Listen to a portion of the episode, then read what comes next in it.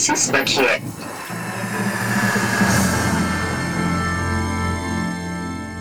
Yetersiz Bakiye hoş geldiniz. Ben Yamaç Okur. Serkan Çakarar. Ee, yine biraz ara verdik Serkan programlara. Ee, geçtiğimiz seferinde iki program birden kaydetmiştik. Bir stoğumuz olmuştu ama stok yeterli olmadı. Hızla tükendi. Hızla tükendi. Ee, bugünkü ana konumuz e, virtual e, print fee. Yani sanal kopya bedeli. Bunu ele alacağız. Aslında uzun zamandır yapmak istediğimiz bir toplantıydı ama tabii bu kadar zamandır toplantı yapmayınca haftanın olayları birikti. Haftanın ilk olayı olarak Nabi Avcı film yapımcılarını toparlamış Serkan. Sen var mıydın toplantıda? Beni çağırmadılar. Beni de çağırmadılar. Çağırmalarının mümkün olmadığını düşünüyorum. Kimlerle bir araya geldi acaba? Film yapımcılarıyla e, ağırlıklı olarak bir araya geldi. O zaman dizi sektörü herhalde daha ağırlıklı bir grup. Diziciler, sinemacılar bir araya gelindi. Bakanımız şey mi üzereymiş? Sinema yasası geliyormuş Mart'ta. Hem telif yasası hem sinema yasası. İstersen bir şeyi hatırlayalım. Bu aklıma geldi yani. Bizim kendi dönemimizde yapımcılık yaptığımız dönemde kaç tane bakan değişmiş? Yani şimdi malum yasayı Erkan Mumcu geçirmişti. Erkan Mumcu zaten e, iki bin dörtte sinema yasasını geçirdi. Sonra uyuyan bir bakanımız vardı hatırlarsın, Atilla Koç. Öyle bir evet. Uyuyan bir bakan durumumuz vardı. Herhalde onun yasında bir onun zamanında bir, bir revizyon söz konusu değildir. Sonra Ertuğrul Günay geldi. Ertuğrul Günay malum emek sinemasını yıkan bakanımız. Onun döneminde ben çok net hatırlıyorum gittiğimizi çalıştaylara, Ankara'ya, burada. Hatta sineması çıkıyordu, değişiyordu falan. Çok net hatırlıyorum. Kadir Has'ta bir çalıştay olmuştu vesaire. Sonra Ömer Çelik geldi. Ömer Çelik'i hatırlıyor musun? Evet, o da sinema yasası. İstiyorsan bir Google'layalım mı Ömer Çelik'i? Bir dakika bir Google'layalım. Ömer Çelik sinema yasası yazalım. Ne geliyor? Evet, Ömer Çelik sinema yasası yazılınca iki bin on dört radikalinden sinema yasası değişiyor geliyor. Ondan sonra Yalçın Topçu geldi. Tam seçimde, Haziran'da seçim olmuştu. Bir ara bir kabine kurulmuştu. Evet. Kendisi zaten sanırım dört ay falan bakanlık yapabilmiş. Sonra Mahir Ünal geldi. Mahir Ünal'la da bir Google'layalım mı? Mahir Ünal'da da bir olabilir bence sinema yasası. Ee, Mahir Ünal. Evet, Mahir Ünal sinema yasası yazıyoruz. Evet, onda da Davutoğlu bir kültür sanat paketi açıklamıştı. Doğru. E, o da sinema yasası değiştiriyordu. Evet. E, sıra galiba Nabi Avcı'ya gelmiş, Nabi Bey'e gelmiş. Ama bakalımız. İşte birazcık e, şeyde de böyledir ya, Osmanlı'da e, padişah geldiği zaman iktidara cülus dağıtır. Bizde de e, kültür bakanları geldikten sonra hani hemen bir kültür e, bakanlığının iki icraatlarından biri evet, sinema yasası değişiyor olur. Dolayısıyla biz bunu hani Nabi Bey'e bir hoş geldin E, durumu olarak görelim. Hani hakikaten artık bizce resmi olarak bakan bugün itibariyle olmuş. Yani görelim onu açıkladığın, evet, onu açıkladığın anda yeni sinema yasası geliyor dendiği anda bu bizim açımızdan evet bu kuruma bir yeni bir bakan e, geldi anlamına geliyor. Yalnız ortak noktaya baktığınız zaman haberlere yani işte bakanın adını ve sinema yasasını yazdığınız zaman hep içerikler aynı. Hep içerikler aynı. Değişmiyor. Evet. Evet. Aynen öyle. İçerikler değişmiyor. Yani bir de şeyi görebilsek yasanın içerisinde ne var? Ne değişecek? Yani ben en son bıraktığımızda hani bizde yasaya e, katkı bulunan e, sektör profesyonelleri olarak o dönemde yani benim hatırladığım sanırım üç dört sene geçti galiba. Bizim en son mutabık olmaya çalıştığımız yasa üzerinden. Mart'ta nasıl çıkacak merak ediyorum ben yani. Evet öyle söylenmiş. Mart'ta çıkılacak yasa gibi konuşuldu bize de. Ben de bilmiyorum yani içeriğinin taslak içeriğin bizle paylaşacağı gene her zaman olduğu gibi. Bu yani da her o, sene. O hal döneminde mi çıkacak yani? Enteresan yani. Ee, yine bununla bağlantılı hani gördüğümüz haberlerde yani Nabi Bey'in tabii ki bakanımız hani görüşlerinden sonra bir takım yazılar çıktı. Özellikle magazinci dediğimiz e, köşe yazarları tarafından Ali Eyüboğlu yılların magazin yazarı konuya el atmış. Bir takım eleştirilerde bulmuş. Okudun mu sen yazıyı? Ee, okudum ben hatta e, Facebook'ta da sosyal medyada da yazıyla ilgili görüşlerimi paylaştım. Ee, Yani sürekli olarak aynı yer, ya muhtemelen onun da etkisinin şu olduğunu düşünüyorum ben. Bir takım rakamlar verilmiş tabii ki e, bakan ve sektör temsilcilerinin olduğu toplantıda. İşte şu kadar film yapılıyor, bu kadar işte hasılat elde ediliyor, şu bu falan filan. E, yani arkasından bir de böyle bu box office ile ilgili tekrar bir rakam, şey çıkınca bu tekrar ısıtılıp ısıtılıp bizim önümüze gelen mevzu. Yani işte seyircisi olmayan filmlere para veriyorsunuz, şunu veriyorsunuz, bunu veriyorsunuz. İşte kamu kaynaklarını, tüy bitmemiş yetimin haklarını falan. Yani bir yana yazı öyle bir yazı ki sanki hani devlet bütçesinden sinemaya böyle trilyonlarca lira para aktarılıyormuş da sinema sektöründeki insanlar da bunu alıp hani keyfi şeylere harcıyorlarmış gibi böyle bir hiç bilmeyen, sinemayı tamamen dışarıdan e, gören. Çok ısmarlama durmuyor mu bu yazılar? Yani böyle ısınıp ısınıp hep beş altı aylık periyotlarla bu yazı geliyor. Yani işte hep kamu kaynağını izlenmeyen filmlere dağıtıyorsunuz ya. Bu şeyden mi geliyor? Yani böyle bir lobi mi var yani? Nasıl ya ben oluyor? Bürokrasinin içinde böyle bir damar olduğunu düşünüyorum. Yani bu çünkü Sinema Genel Müdürlüğü tarafından da kimi zaman bize ifade edilen bir şey. Ya bu filmlerin seyircisinin olması çok önemli. Şudur, budur falan. E, tabii ki yani bu filmlerin seyircisinin daha çok olmasını biz de istiyoruz ama her zaman söylediğimiz gibi yani bu sonuçta bir sonuçtur. E, Türkiye'de dağıtımla ilgili sorunları görmeden ki birazdan onlardan bahsedeceğiz aslında.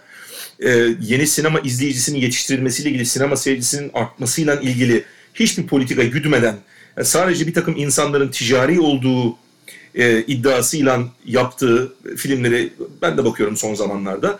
Böyle bayağı bir sürü on bin on beş bin bandında bayağı böyle tanınmış oyuncular olan falan bir sürü komedi filmi var şu anda sektörde.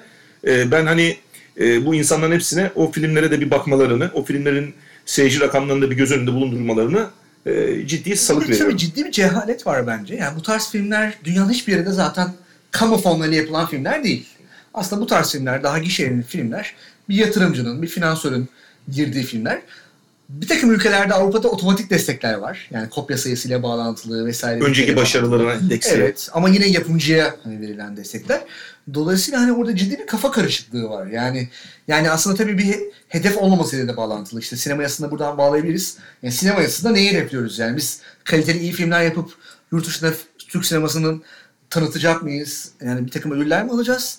Yoksa gişe rakamları atıyorum dört beş milyonun üzerinde olan filmler mi yapacağız? Yani bunlar hani modeller hani bakın. Ya buradaki burada bilgisizlik şuradan kaynaklanıyor. Şimdi böyle bir kurul kurulduysa e, ve bu kurul bir takım projeleri değerlendirip buna göre bir takım kararlar veriyorsa buradaki mantık çok genel bir prensipleri bu.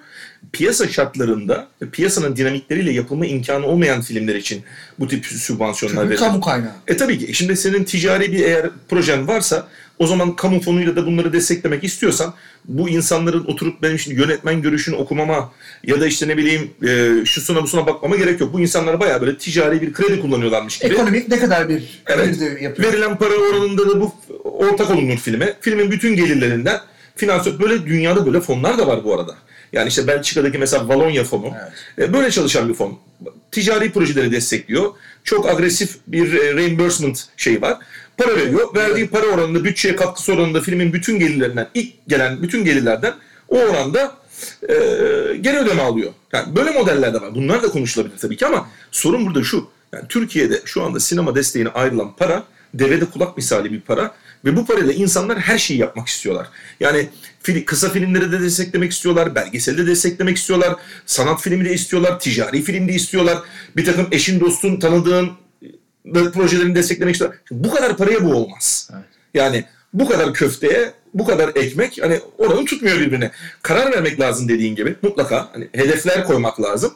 O hedeflerle ilgili de stratejiler ama belirlemek işte lazım. İş, iş magazincilere kalınca da böyle oluyor yani. Maalesef. Destekleme kurulu üyelerinde radikal değişikliğe gidilmeli demiş Ali Eyüboğlu. Bize de yol ben, göründü. Bence Ali Eyüboğlu'nu koyalım diyorum. Yani. Bize, bize, bize, bize de yol göründü o zaman yani. Öyle gözüküyor o zaman. Evet. Ee, geçtiğimiz programda telifle ilgili çalışmaları ele almıştık. Uzunca bir program ve bence yararlı da bir program oldu. O dönemden bu yana da aslında sektörde devam ediyor bunun yansımaları. Senin de katıldığın toplantı oldu, benim de. Bir kısaca bir şey yapalım. O dönemden sonra biz e, sinemacılar olarak böyle bir müzikçilere ve diğer meslek gruplarına gidip bir toplantı yaptık. E, o toplantıda bir ortak bir görüş e, ortaya koyalım dedik. E, hızlıca müzikçilerle bir mutabakata vardık. Aslında müzikçiler bir e, görüşlerini sundular bize ayrıntılı. Fakat o görüşler biraz karışıktı. Biraz ve hem daha, sinemaya uyan, uymayan yerler de vardı. Daha çok müzikçilerin ilgilendiren taraftardı. Aynen bizim nasıl sinemacıların daha uzun görüşleri varsa. Sonra bir mutabakata vardık. Bunu güç birliğini oluşturan meslek birliklerine yolladık. Fakat birdenbire eser sahiplerinden böyle kızgınca bir hani mail geldi ve e, e, hani onlar böyle bir metinle hareket etmek istemediklerini söylediler. Böyle bir tıkanır gibi oldu. Sonra ben bir toplantıya katıldım e, geçtiğimiz hafta güç birliğinde. E, hani biz anlatmaya çalıştık hani genel durumu. Yani benim kendi kişisel gösterimim hani sektör hani telif yasasını geçirmek istiyor Nabi Bey, Nabi Avcı ama sektör bu telif yasasına hazır mı? Çok emin değilim ben. Ee, yani yeterli uzmanlığa sahip miyiz sektördeki kişiler? Hem meslekte kendimizde koyarak söylüyorum. Ee, işte avukatlar vesaire. Ee, sanki daha bir yol var gibi yani. Ee, Valla yani yurt dışından şu anda hani telifin toplandığı ülkelerden birini alıp o toplantılara koysan Yani o toplantıya o yurt dışından gelip katılan insan için zamanda yolculuk gibi olur o toplantılar.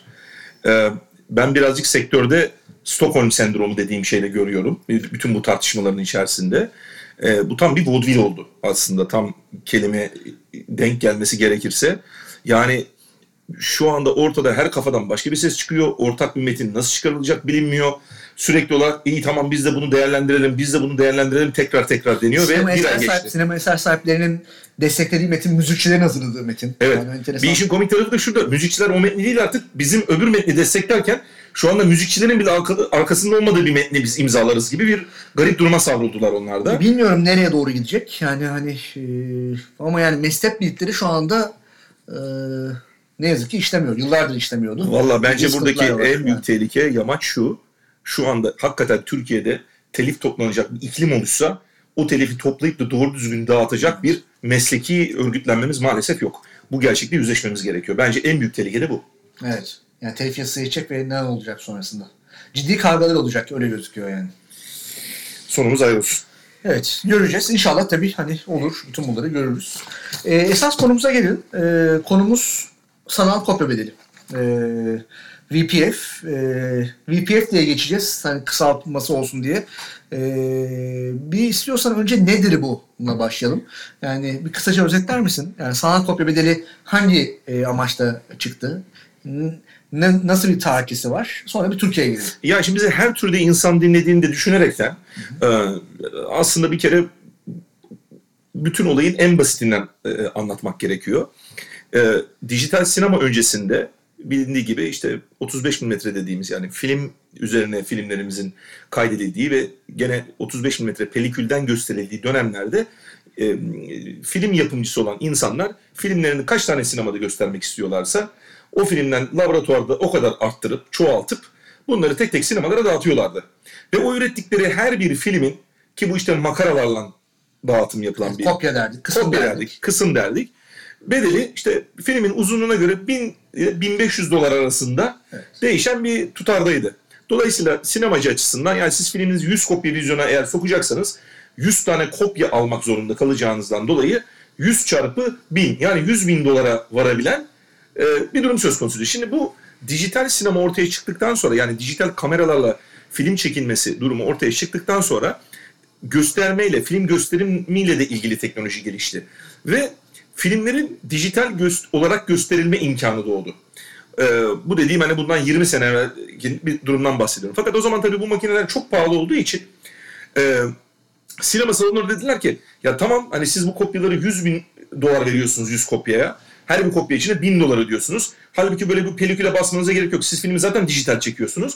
Dijital çektiğiniz filmi hiç pelikül aktarmadan gelip tekrar dijitalden sinema e, salonlarında gösterecek bir teknoloji var. Bu teknolojiden istifade ederseniz o zaman o kopya bedeli bin dolardan yüz yüz elli dolar gibi hani çok düşük bir maliyete düşüyor. E, iyi de bu makineler alınacak. Bu makinelerin, bu gösterim makinelerinin yatırımını kim yapacak? Bu sorunun sorulmasının sebebi de şu. Bu sonuçta sinema salonlarının maliyetini etkileyen bir durum değildi. Yani kopya bedelinin düşmesi. Dağıtımcıların, film dağıtan şirketlerin maliyetini. Yani bu maliyet sadece kopya maliyeti diyoruz yani ya. P N A dediğimiz masraf yani. Print and advertising dediğimiz evet, masraf. Yani nakliyesi, bunların depolanması, sadece baskısı da değil. Doğan, o anlamda da yani bir sürü böyle bir ağır bir prosesti bu. Ve bunlar o zamanlar işte büyük şirketlerin böyle leasing yatırımlarıyla, şunlarıyla, bunlarıyla falan Amerika'da başladı bu ve bir sürü salona bu dijital projeksiyon makineleri konmaya başlandı. Bu gel zaman git zaman bütün dünyaya yayılmaya başladı ve dijital sinema da arttı. Ve dolayısıyla bu dijital projeksiyon makinelerinin bütün dünyada sinemalara konmasıyla ilgili bir finansman ihtiyacı da doğdu. E kim bunu finanse edecek? Nasıl finanse edecek? E şimdi Hollywood filmlerinin tabii ki başka bir avantajı var. İşte bunlar çok büyük seyirci kitlelerini e, e, tüm dünyaya dağıtılan filmler. dağıtılan filmler. Bir yandan da bundan en fazla fayda eden filmler. Çünkü böyle olması durumunda ne olacak? Kopya bedeli bin dolardan yüz dolara düştüğü için bir stüdyo filminin bin kopya çıkmak yerine on bin kopya çıkabilecek. Bu da aynı anda bütün dünyada vizyona girmesi anlamına geliyor. Bu aynı zamanda da niye cazip stüdyolar için aynı anda on bin kopya çıkması? E biliyorsun bir de korsan derdimiz var bizim. Dolayısıyla bu korsana karşı da bir çare olarak göründü. E şimdi Avrupa tarafına geldiğimiz zaman Avrupa'da bu finansmanı kimin yapacağı konuşulurken Avrupa tıpkı Avrupa sinemasında olduğu gibi bir takım destekleme, bir takım sübvansiyon modelleri geliştirdi. bir yandan da ortaya bir takım finansörler. Çünkü salon, salon başına işte hani bir elli bin euro ile işte yetmiş seksen bin euro arasında değişen bir ilk çıktığında şey var, maliyet söz konusuydu. Aynen öyle. Ee, bir takım işte arada agregatör dediğimiz. Bu zamanlar itibariyle hangi yıllardan bahsediyoruz şu anda Avrupa'daki ilk çıkış? Yani Avrupa'da iki bin yılların başları olsa başları gerek. Çünkü abi. bir sürü ülkede aslında iki bin sekiz itibariyle falan filan aslında bayağı bu yerleşmişti. Avrupa'daki çoğu ülkede bildiğim kadarıyla şu anda zaten V P F artık ödenmiyor. Yani o filmler, o sinemalar bütün o yatırımlarıyla ilgili maliyetlerini aslında geri aldılar. E şimdi burada nasıl bir durum oluştu? Şimdi bu yatırımları yapmak için bir takım böyle bu makineleri üreten Sony gibi mesela e, şirketler e, dediler ki ya biz bu makineleri üretiyoruz. Bunun finansmanını da biz yapalım. E, ve sinemalara bunu önerelim. Sinemalarda ya zaten dağıtımcılar e, normal otuz beş milimetre kopyalar için zaten bin dolar bin dolar ödemiyorlar mıydı? bin beş yüz dolar. bin dolar bin beş yüz dolar ödemesinler.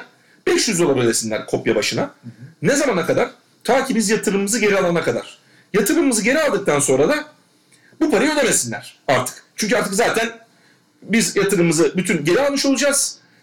Filmleri zaten dijital göstermiş olacağız. Sinema salonuyla dağıtımcılar arasında bir agregatör, bir kolaylaştırıcı üzerine anlaşmalar yapıyor. Evet. Avrupa'da. Ve burada en önemli kritik nokta da şu. Bu bir dönüşüm bedelidir. Yani hala hazırda otuz beş milimetre film gösterebilen bir salonun onu göstermek yerine ya ben bundan film gösteriyorum ama madem böyle bir fayda sağlayacak bu, ben bu otuz beş milimetrenin yerine buraya bir dijital projeksiyon makinesi koyayım deyip elindeki makineyi dijital makineyle değiştirme bedelidir aslında. Bunun için bir dönüşüm bedelidir aslında. Bu da çok önemli bir şey. Ve Avrupa'da da yani artık bu anlaşmalar yapıldı, bitti. Zaten yüzde yüz dijitalleşti daha yani bir, birkaç yıl önce ve bitti. E, istiyorsan bir Türkiye kontekstine geçelim buradan. Ama Türkiye'ye girmeden önce... E, e, bizim programda çeşitli zamanlarda katkıda sunulan bir filmden Kemal Kemal'e dinleyelim. Kemal Ural'ı. Ee, bir arayalım. Ee, Türkiye'deki durum ne diye bir soralım. Alo. Kemal selamlar abi. Abi V P F ile ilgili bir program yapıyoruz. Senden de biraz görüş almak istiyoruz. Şu anda Türkiye'de nasıl bir model var ve e, ne tip modeller söz konusu? E, Yamaç selam. Tabii çok uzun bir mevzu. Çok da geniş bir mevzu. Daha böyle geniş bir zamanda biraz daha dersime çalışarak buna cevap vermek isterim ama evet. En azından genel bir fikir vermesi için e, şöyle çok hızlıca özet geçeyim. Ee, sinemalarla V P F anlaşması için herhangi bir bağımsız yerli yapımcı geldiği zaman stüdyoların anlaşmasının özellikle Cinemaximum grubuyla biraz daha farklı olduğunu biliyoruz ama tabii ki detaylarını bilmiyoruz. Yani, e, ama Cinemaximum grubunun e, en, az, en azından teoride bildiğimiz kadarıyla e, stüdyolar dışındaki herkese, B K M'ye de e, Mars filme de yani Marcel'in Mars filmine de bir filme de e, Tolga örneğin filmin yaptığı T M'ye de yani irili ufaklı bütün e, stüdyo dışı firmaların hepsine Cinemaximum'un uyguladığı bir model var. Ee, bir DCinex'in uyguladığı bir model var. DCinex'te Cinemaximum dışında kalan e, dört beş tane küçük grup üzerinden uygulanan bir model. Bir de tamamen V P F'siz çalışan sinemalar var. Ee, şimdi tamamen V P F'siz çalışan sinemalar e, yine hiçbir şirketin, hiçbir e, e, dağıtımcının hiçbir şekilde V P F ödemediği bir model. E, DCinex'in e, Avşar grubu, Cinemarine, Cinens, Prestige, Cinetech, Torunlar, Cinetech ve, ve Antalya Aksin grubu. Üç sineması olan Antalya Aksin grubu. Bu gruplarla bir anlaşması var. Bu gruplarla olan anlaşma ee, DCinex üzerinden işliyor. Stüdyolardan yani direkt e, bu sinemalar V P F alamıyor ya da bizden de alamıyor hiç kimseden. DCinex'in anlaşması herkes için çok daha adil bir model. Çünkü bütün sektöre yani hem stüdyolara hem stüdyo dışı firmalara aynı. Burada koşul şu. Herhangi bir filmden e, beş yüz dolarlık bir V P F'in hak edişinin olması için o sinemanın e, bin dolar hisse ödemesi gerekiyor. bin dolar hasılat değil, bin dolar filmci hissesi ödemesi gerekiyor. Yani iki bin iki yüz dolar, yani K D V hariç bu rakam, iki bin iki yüz dolar civarında K D V dahil bilet yapması gerekiyor ki yüzde kırk ikisi filmci hissesidir, yüzde kırk ikisini en azından ödemesi gerekiyor. E, dolayısıyla artı yine adil olan nokta şu, bu Avşar, Cinemarine, Prestige, Cinens, e, bir kere daha tekrar diyorum, Avşar, Prestige, Cinemarine, Cinens, Cinetech ve Aksin. Bu sinemalar yeni bir sinema açtıklarında kesinlikle V P F kapsamına girmiyor. Avşar'ın üç ay önce açtığı Karadeniz Ereğli'deki sineması herhangi bir şekilde hiç kimseden V P F alamıyor. Yani direkt dijital olarak DCinex'in yaptığı oldu. Anlaşma tarihinden sonra açılmış hiçbir sinemadan V P F alınmıyor. Bravo. DCinex'in anlaşma tarihi iki bin on beşin galiba Mart ya da Nisan'ı yanlış hatırlamıyorsam. Yani hı hı. iki bin on beş Ocak ayında başlamıştık. Ve yanlışım yoksa hani bunları dediğim gibi çalışmam lazım. dört yıllık bir anlaşma. iki bin on dokuz yılının Şubat Mart'ında falan o anlaşma bitecek. dört yıl boyunca ee, bu sinemaları alıyorlar ama o tarihten sonra açılan sinemalar için V P F almıyorlar. Üçüncü okay. model Cinemaximum modeli. Az önce söylediğim gibi stüdyo dışında herkese aynı olduğunu düşünüyoruz, biliyoruz teoride. Özel durumlar varsa kendi aralarında bilmiyoruz. Ee, ama bu B K M'ye de yani en büyük olan B K M ve T A F'a da en küçük olan senede bir tane film yapan e, Sivas filmine de aynı olduğunu biliyoruz. Herhangi bir koşul yok. Hafta koşulu, baraj koşulu, e, yani filmci listesi barajı, seans koşulu yok. Eğer ki dağıtımcı, bu noktada dağıtımcılara çok daha fazla iş düşüyor. Eğer ki dağıtımcı o filmini o sinemada Cinemaximum sinemalarının gönderdiği seanslarla girmeyi kabul ederse e, Cinemaximum altı yüz elli dolar faturasını kesiyor.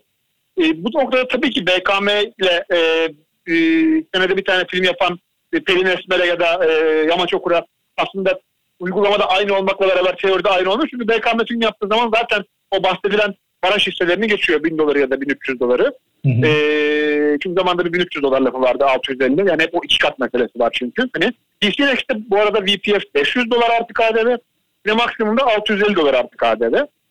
E, Cinemaximum'un ama barajsız, tekrar ediyorum. Yani hafta koşulu olmadan. O yüzden dağıtımcı da Cinemaximum'da aslında teoride bu rakama ulaşamayacağını düşündüğü yere vermemesi lazım uygulamada. Ama bu tamamen yapımcıyla dağıtımcının ortak aldıkları karar. Hani herkesin ticari şeyi, kendisine ait ticari seçimi. Ee, Cinemaximum'da dediğim gibi üçüncü model altı yüz elli dolar. Cinemaximum'un adil olmayan noktası yine bütün sektöre aynı olduğunu biliyoruz diyorlar dışında. Yeni açtığı sinemaları da alıyor. Yani bu hafta açacak olduğu Çorum'daki sinemasına da eğer B K M ya da T A F bir film girmek isterse altı yüz elli doları ödeyerek giriyor. Stüdyolar içinde geçerli mi bu kural? Stüdyoların biraz daha farklı olduğunu biliyoruz ama yani bu noktada benim kesinlikle böyle denen hani çarpıtma olabilir. Hani bölümle bir sözleşme görmedim. Böyle bir sorun daha var. Geçtiğimiz sene bir rekabet kurumunun bir sektör incelemesi yaptı. Bilmiyorum sizinle görüştüler mi? Ee, yani ciddi sıkıntıları oldu ve işte bir takım şikayetler üzerine bir sektör incelemesi yapıldı. Ama ondan sonra da bir gerisi gelmedi. Ee, size yansıyan başka bir şey oldu mu o sektör incelemesinden sonra? Yanlışım evet. yoksa iki ya da üç kez biz de e, bu süreçlerde e, ifade verdik bir anlamda ya da araştırma verdik. İki ya da üç kez e, Cinemaximum'la ilgili rekabet kurulu sektör incelemeleri yaptı. Ama maalesef bize hiçbir geri dönüş olmadı bildiğim kadarıyla. Herhangi bir noktada Cinemaximum'da bir yaptırım yapıldığını duymadım. Okay. Çok teşekkürler. Çok teşekkür ederim. Rica ederim. Çok özetle böyle hani e, gayet iyi, gayet iyi oldu abi. Gayet iyi, gayet iyi. Konuşuruz zaten Bilal'e. Yani toparlayın. Eyvallah. Çok sağ olun. Sağ olun. Hayır, hoşçakalın. Evet. Ee, Kemal durumu özetledi ee, Serkan. İşte modelleri anlattı. Biraz karışık bir durum var tabii. İstiyorsan biraz tarihçesinden başlayalım. Türkiye'de niye bu olamadı e, diye. Yani biz aslında yapımcılar tarafında e, ısrarla son artık altı yedi yıldır yani V P F ile ilintili e, Türkiye'deki düzenin rekabet e, kurallarına uymadığı ile ilgili hem işte rekabet kurumuna hem sektöre e, bir takım işte e, çalıştaylar, toplantılar, düzenler bir kamuoyu bilinçlendirmesini yaptık. Hatta uzun uzun da raporlar yaptık bununla bağlantılı. İşte şu anda mesela önümde iki bin on dörtte bayağı kapsamlı bir rapor var. Seninle pek katkı bulundun. Geçti. Yine bu sene içerisinde e, Nisan ayında Rekabet Kurumu en sonunda bir sektör incelemesi yapmaya karar verdi. Onun hakkında ayrıntılı bir rapor hazırlamış.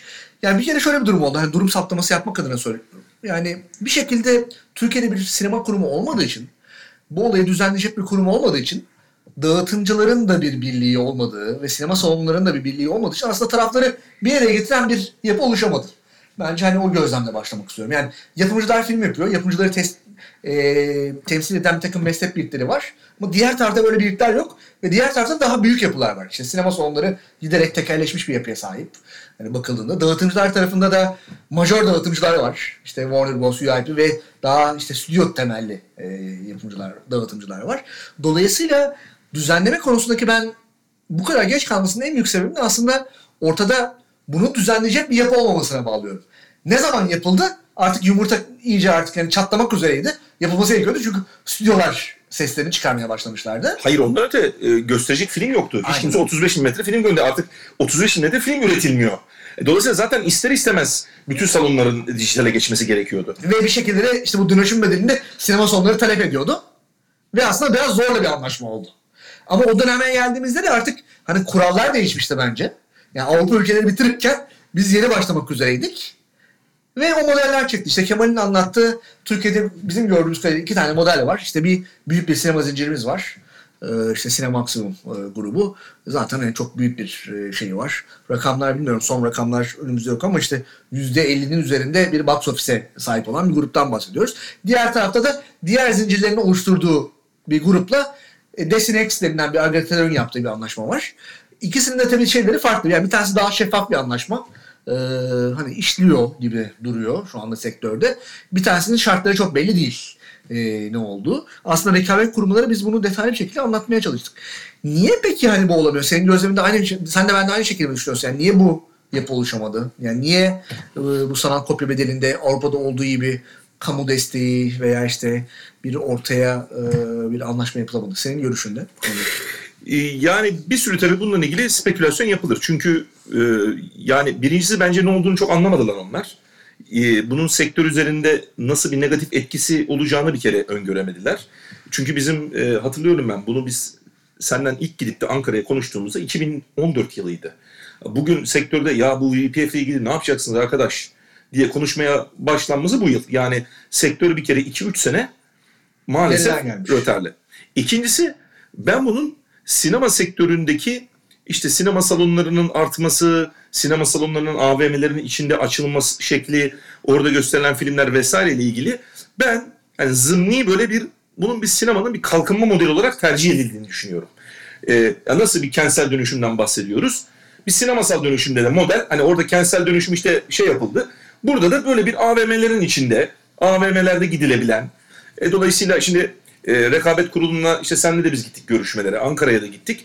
Rekabet kurulu bir kere bu iki büyük grubun birleşmesini ve bir neredeyse tekelleşmesini sadece sinema bileti açısından ele aldığını söyledi. Halbuki şimdi işte Kemal'in de söylediklerini dinlediğin zaman anlıyorsun ki e, şu anda sektörde bir grup başka bir e, bedel talep ediyor. Bir grup başka bir bedel talep ediyor. Bir grup stüdyolardan farklı bir para alıyor. Yerli filmlerden daha başka bir para alıyor.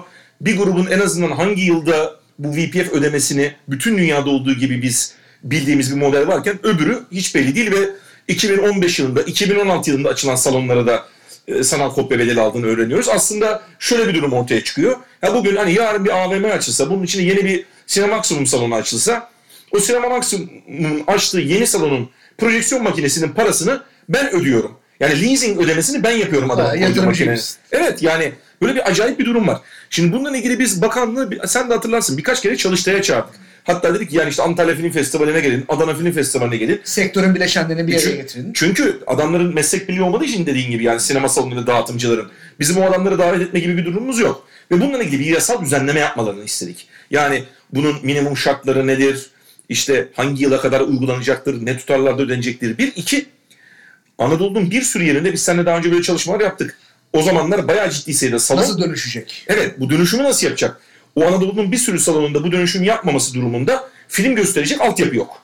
Ve çoğu da kapandı o salonda. Işte. Kapandı. Bir kısmı şu anda Blu-ray'den oynattığını işte sen de ben de biliyoruz. Hı hı. E şimdi buralar, sinema salonları buralarda kapalırsa bu bir nevi oraların kılcal damarı gibi. Yani kültürel olarak muhtemelen çoğu Anadolu ilinde sinema dışında çok düzenli bir sosyal etkinlik de yok. Dolayısıyla buna bakanlığın hem bir kaynak ayırması gerekiyordu hem de bununla ilgili bir model sunması gerekiyordu. Biz kendilerine bütün Avrupa'daki büyüklü küçüklü bir sürü ülkenin nasıl modeller, nasıl destek modelleri yaptığına, uyguladığına, ne kadar kaynaklar ayırdığını ve bunun kriterlerinin ne olduğuna dair bir sürü de rapor sunduk. Fakat maalesef tabii şimdi e, bunlara sıra gelmediği için bir türlü ben bunun bundan kaynaklandığını düşünüyorum. Bir de bize şöyle bir atipik durum var. Ben bunun da öneminin e, çok olduğunu düşünüyorum. Dediğin gibi yani bu sinema salonlarıyla bu V P F anlaşmalarını dağıtımcılar imzalıyor bütün dünyanın her yerinde. Fakat Türkiye'de dağıtımcılar değil de genelde P N A masrafları Yapımcı yapımcılara ait olduğu için biz parasını ödediğimiz bir meseleyle ilgili kontratı imzalamadığımız için, kontratı dağıtımcı imzaladığı için bizim sinema salonlarıyla oturup bunu bir karşılıklı bir müzakere etme durumumuz olmadı. Yani fiziki olarak olamadı. Bakanlar bunu söylememize rağmen bakanlıkta bir aksiyon almadı. Dolayısıyla demin işte konuştuğumuz ya bu filmlere niye box, işte box office gitmeyen filmlere siz para veriyorsunuz ya da işte şöyle argümanlar var sen de biliyorsun. İşte Türk filmleri yüzde altmış e, box office'i topluyor. Şimdi Türk filmleri yüzde altmış box office'in e, geliri Türk filmlerine gidiyor olabilir ama yabancı filmlerin belki de V P F vermediğini ya da çok az verdiğini düşünürsek, yabancı filmler ya da stüdyo filmleri belki o yüzde kırk box office'te bizden daha fazla kar elde ediyor olmaları bence çok muhtemel. Çok ciddi bir çiftsel standart var. Yani sonuçta Hollywood filmi belli bir tarihten sonra açılan salonlara para vermiyor. Ama stüdyolar dışında kalan her türlü Türk filmi ve stüdyo dışında kalan her türlü şirketin ithal ettiği filmler bunu ödüyor. Şimdi geldiğimiz nokta yani şu anlamda çok... hacim olarak baktığın zaman da çok ciddi bir kopya sayısından bahsediyoruz. Şimdi geldiğimiz şey çok yani trajik. Biz mesela bugün şöyle bir şey uygulasak ne olur? Yani Türkiye mesela Kültür Bakanlığı dese ki ya arkadaş ben Türkiye'de sinemayı destekliyorum. Ben yerli filmlerden rüsum olarak yüzde beş alıyorum. Yabancı filmlerden yüzde on alıyorum dese bizim sınırlara tanklar toplar gelir. Yani şimdi biz burada kendi yaşadığımız, kendi Tam filmlerimizi tersi. dağıttığımız yerde yabancı filmler lehine bir avantaj olduğunu, hani yabancı olması, yerli olması önemli değil. Stüdyo filmleri yani daha güçlü. Dolayısıyla burada şöyle bir komik durum var. Yani büyük stüdyoların ve büyük dağıtımla ilgili grupların aralarında anlaşıp yürürlüğe koymuş oldukları böyle bir dağıtım modelinden bahsediyoruz şu anda. Onun için o demin konuştuğumuz işte o yazılar mazılar falan. Bayağı aslında milli sermaye falan çok ters bir durumdan bahsediyoruz. Aynen öyle. Bakıldığında ve hani bunu nasıl göremediklerini ben anlayamıyorum.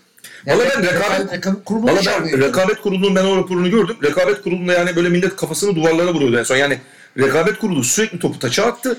Hiçbir şey yapmadı. Yani bir de şey hatırlatmak için söylüyorum. Yani dikey yapılanma var. Hani Mars grubunda. Yani bu dikey yapılanma üzerine çok konuştuk. Çok anlattık. Çünkü dikey aynı... yapılanmanın ne olduğunu da söyle istiyorsan. Evet yani dikey yapılanma diye bakıldığında aynı grup sadece e, sinema salonculuğu, işletmeciliği yapmıyor. Grup dağıtımcılık yapıyor.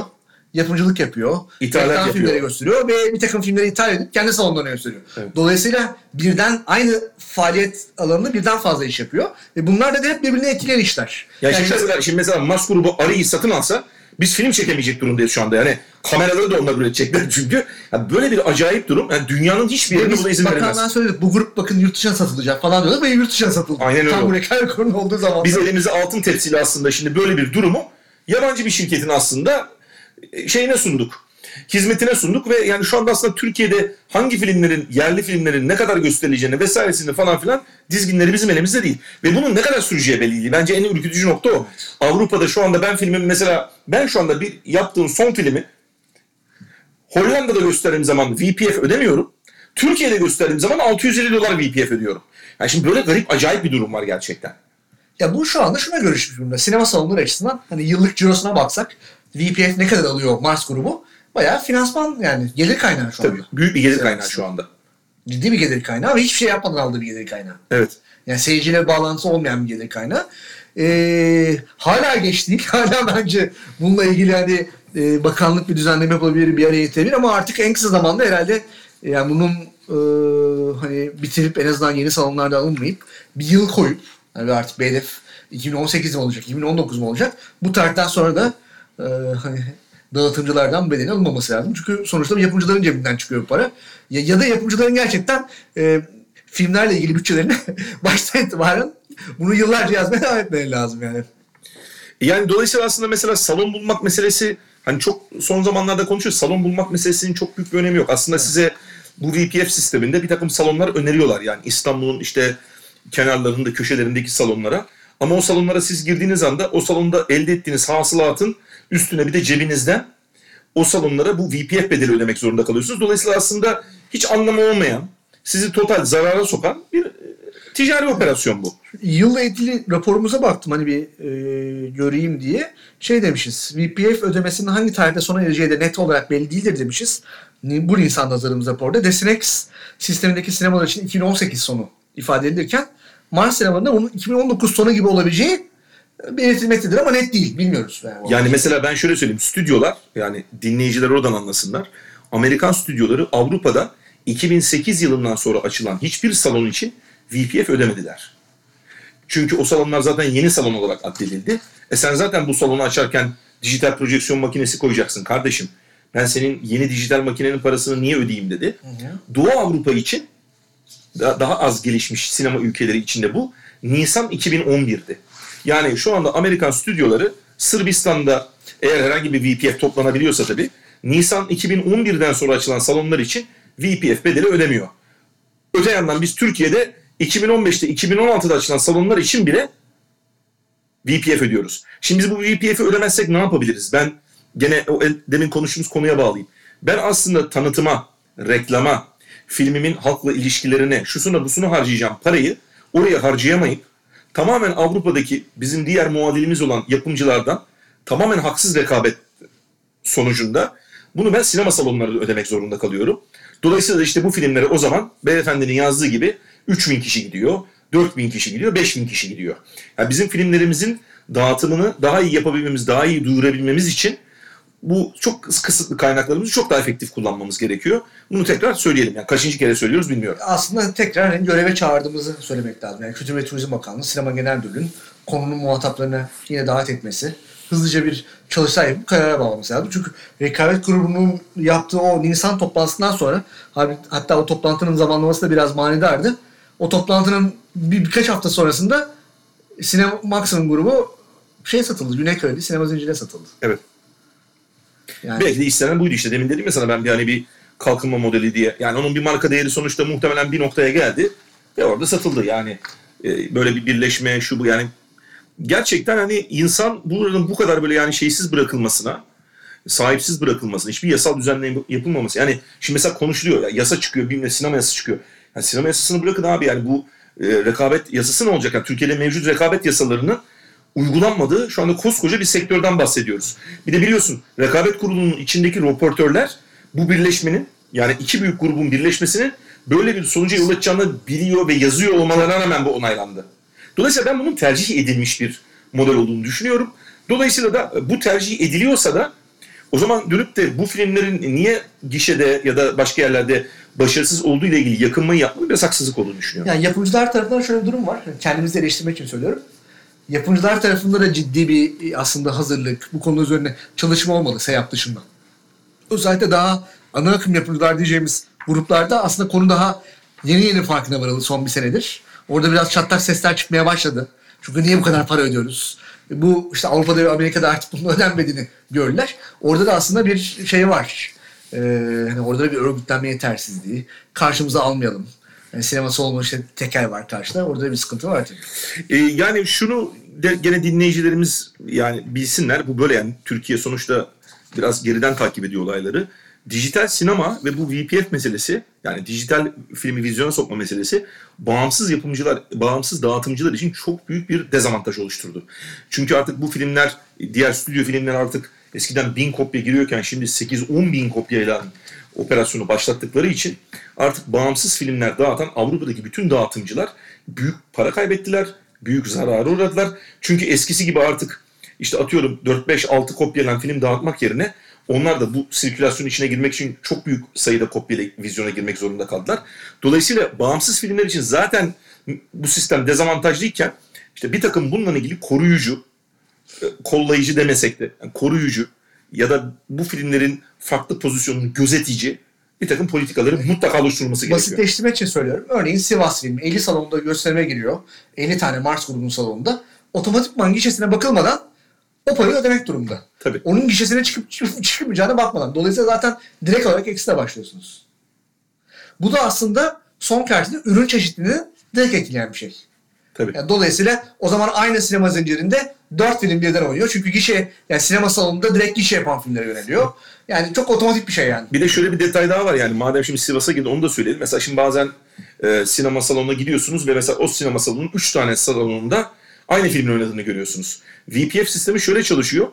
O salonun içinde kaç tane ekranda oynuyorsanız değişik o sinemada bir tane sadece ödüyorsunuz. Yani aynı lokasyonda e, birden fazla kopyanız da varsa sadece tek V P F ödüyorsunuz. Dolayısıyla büyük bir filminiz varsa ve atıyorum A sinemasının üç salonunda oynuyorsa o filmde üç salon için altı yüz elli dolar ödüyor. Tek salonda oynayan filmde altı yüz elli dolar ödüyor.